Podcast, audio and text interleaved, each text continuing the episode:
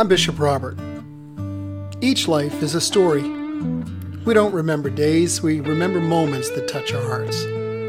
I want to invite you to come on in and have a seat in my study. Let's you and I spend a few minutes together and consider a verse of Scripture and how to apply it to those moments that fill up our lives. My hope is that it speaks to your heart, your mind, and your soul. And I hope you'll be back often. Welcome. There is a very large difference between light and darkness. And when you're surrounded by darkness, even a little bit of light is a vast improvement. That is a lesson we could all benefit from. Hey, welcome to Mornings with Bishop Robert. Thanks for joining me. Come on in. Have a seat with me. You know, my goal is to introduce people to the Jesus they never knew, and then help them get to know him and his word personally and better. So if our time together today speaks to your heart, let me invite you to like, subscribe, and also share with a friend. In yesterday's devotional, we spoke about light, including the offensive and defensive aspect of a photonic barrier, which, well, that's essentially a, a wall of light. There was so much more that could be said yesterday, but, well, at well over five thousand words, I overshot my self-imposed daily limit by quite a bit. But I want to follow up with two more important thoughts on the topic. So, I confess this is a bit of a double whammy post. I'll be deliberate about keeping it short as a balance to yesterday's devotional. Well, first, let me do- redirect our attention to the fact that the Lord himself is the source of our light.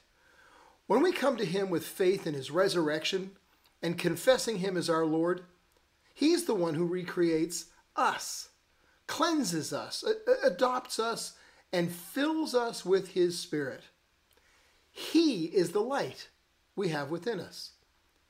The psalmist says it this way: "The Lord is my light and my salvation." Well, the point I felt needed to be reiterated here was one that's brought up to me often. You know, it comes in various flavors, as it were, but the core is essentially the same. And uh, I am not that good approach to being the light that Christ has called all believers to be. People say things like, "Ah, oh, you've been a Christian for so long," or, "Well, I'm not a clergy person," or um, I-, I don't know the Bible all that well. Hey, these are lies the enemy uses to keep you from being who you are, who you truly are in Christ. Letting your light shine, it's not just a matter of grand training or, or even ecclesiastical ordination. It's simply a matter of letting the love of Christ touch those around you who need to be touched. Hey, um, imagine you were out for a walk. If you saw a car misjudge a turn and strike a young boy, injuring him by uh, breaking his leg, what would your reaction be? Picture the victim lying on the ground, little boy's crying, he's in pain, confused, he's hurt by what's just happened. Well, you'd immediately rush over to comfort him. You'd do what you could to, to make certain he, he didn't cause further damage to his injury. If you had a mobile phone, you'd, you'd call for an ambulance. If he'd struck some other part of his body in the fall and, and was bleeding, you'd take like whatever you had at hand to help control the bleeding. And you'd stay, you'd stay close by until further help arrived. In short, you'd do what you could do in spite of any lack of medical training. Yet nobody's going to just cross to the other side of the street and walk by and say to themselves, "Well, yeah, I'm not a doctor." You'd allow the need of the situation to overcome any other reticence on your part. You would simply be you, and let the care and the compassion you have meet whatever needs it could in the moment.